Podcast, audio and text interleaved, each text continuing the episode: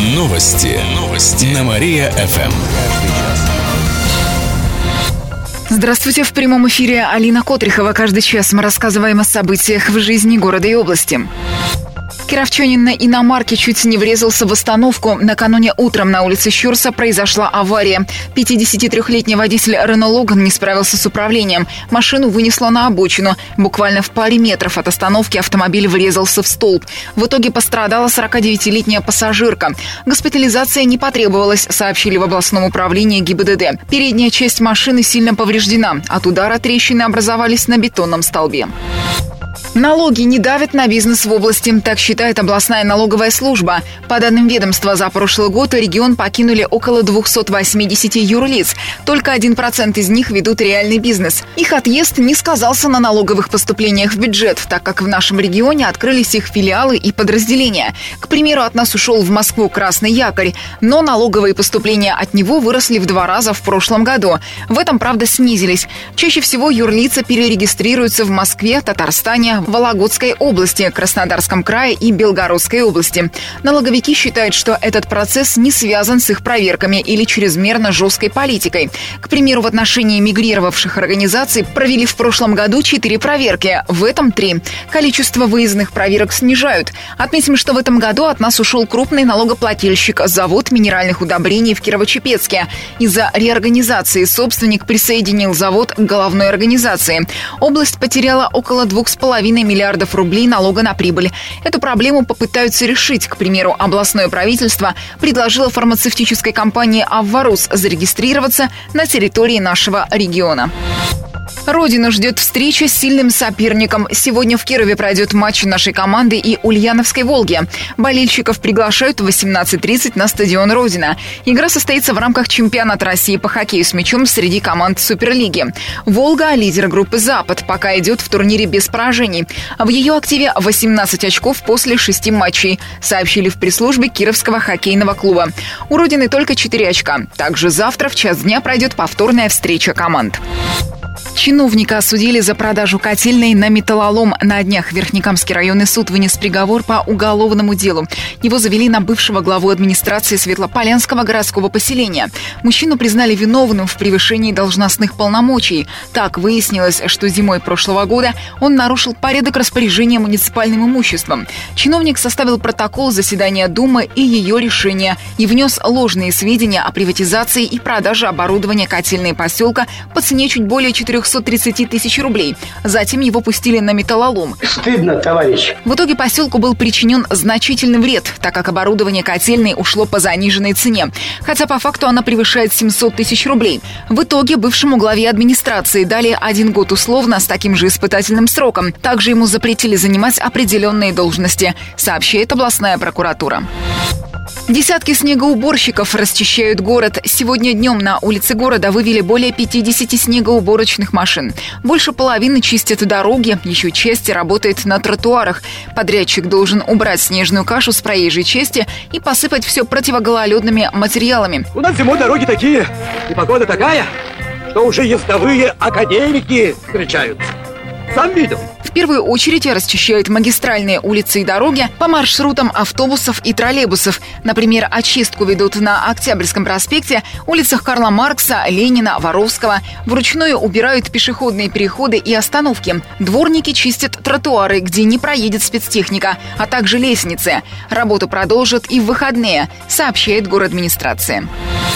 Лыжную трассу открыли в Дендропарке. Ее проложили тренеры спортшколы номер 8. Это не техника дошла, а я сама сюда дошла на лыжах. Протяженность составила около 5 километров. Начинается трасса от дома номер 2 микрорайона Елки-парк и идет в сторону Дендропарка. В будние дни там активно занимаются воспитанники спортшколы, а в выходные – любители лыжных прогулок, сообщает город администрация. Администрацию обязали очистить дороги ради многодетных. Прокуратура Октябрьского района на днях провела проверку по обращениям жителей Слободы и Санниковой. Это многодетные семьи, которым там предоставили земли в рамках госпрограммы по поддержке многодетных семей. Всего в Слободе их проживает пять. Они пожаловались на то, что коммунальщики не чистят дороги. Проверка показала, что прошлой зимой уборка действительно не проводилась, так как дороги в населенном пункте не были включены в общий реестр муниципальной собственности. Также жители недовольны работой дорожных служб служб и в этом сезоне. По этому факту прокурор Октябрьского района направил в суд иск с требованием обязать городские власти включить дороги Слободы-Санниковы в список по уборке от снега, сообщает областная прокуратура. Кировский подъезд рассмешил подписчиков Пикабу. На популярном сайте появилась фотография, сделанная в Кирове. За обновлениями портала следят более двух миллионов человек. Житель Кирова выложил снимок подъезда, в котором управляющая компания проводила ремонт побелку стен, а также объявление от нее же, в котором сказано, что уборку должны выполнить сами жители. Пользователей удивили и возмутили масштабы такой уборки. Судя по фото, отмывать лестничные площадки жильцы дома будут не один день, пишет портал про город 43.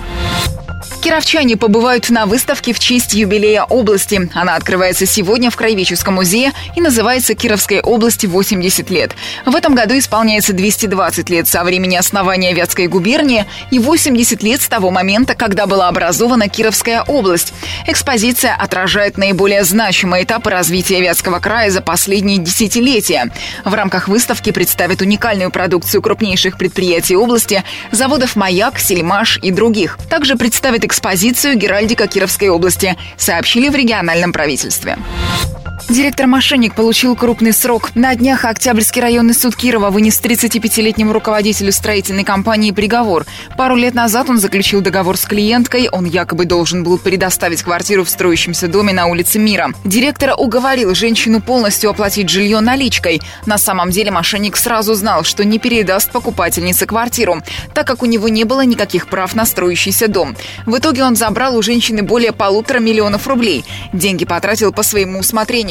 Это была не первая его жертва. Ранее мужчину уже судили за аналогичное преступление. С учетом этого суд приговорил его к девяти с половиной годам лишения свободы. Приговор пока не вступил в силу, сообщает областная прокуратура.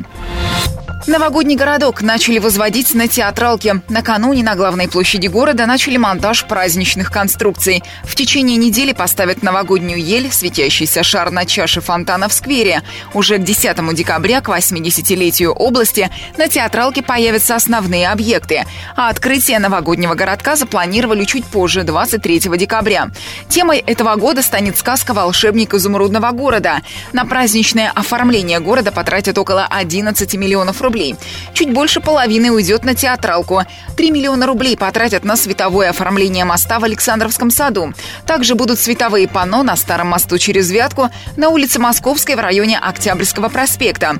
Новогодние ели появятся в сквере 60 лет СССР, а также на Северной набережной или в одном из новых скверов, сообщает город администрация. Выходные будут морозными и снежными. По прогнозам метеосайтов, завтра в Кирове будет до минус 10 днем. Весь день будет идти небольшой снег, ночью ожидается до минус 13. В воскресенье похолодает до минус 12 в дневные часы. Небольшой снег снова обещают на протяжении всего дня. Ночью, наоборот, станет теплее. Ожидается до минус 7. В областном управлении ГИБДД предупреждают, что дороги заледенели, есть накат. Из-за осадков ухудшилась видимость. Водителей просят соблюдать скорость и дистанцию до впереди впереди идущего транспорта. Машины нужно переобуть в зимнюю резину.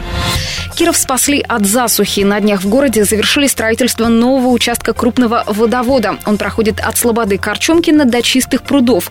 Магистраль сделает надежнее водоснабжение на юго-западе, в Курочкино, Урванцево, Костино и Метрограде. В 80-е годы для подачи воды в юго-западную часть города построили единственный водовод. Сейчас он в критическом состоянии, поэтому разработали проект нового водопровода. В первом полугодии смонтировали самый сложный участок. Это по Транссибирской железной дорогой, трассой Киров-Казань, газопроводом, подземными электросетями, канализационным коллектором. А сейчас завершили работы. Новый водовод сделали из стальных труб с защитой от коррозии. Они прослужат не менее 50 лет. Протяженность сети около 2,5 километров, рассказали в кировских коммунальных системах.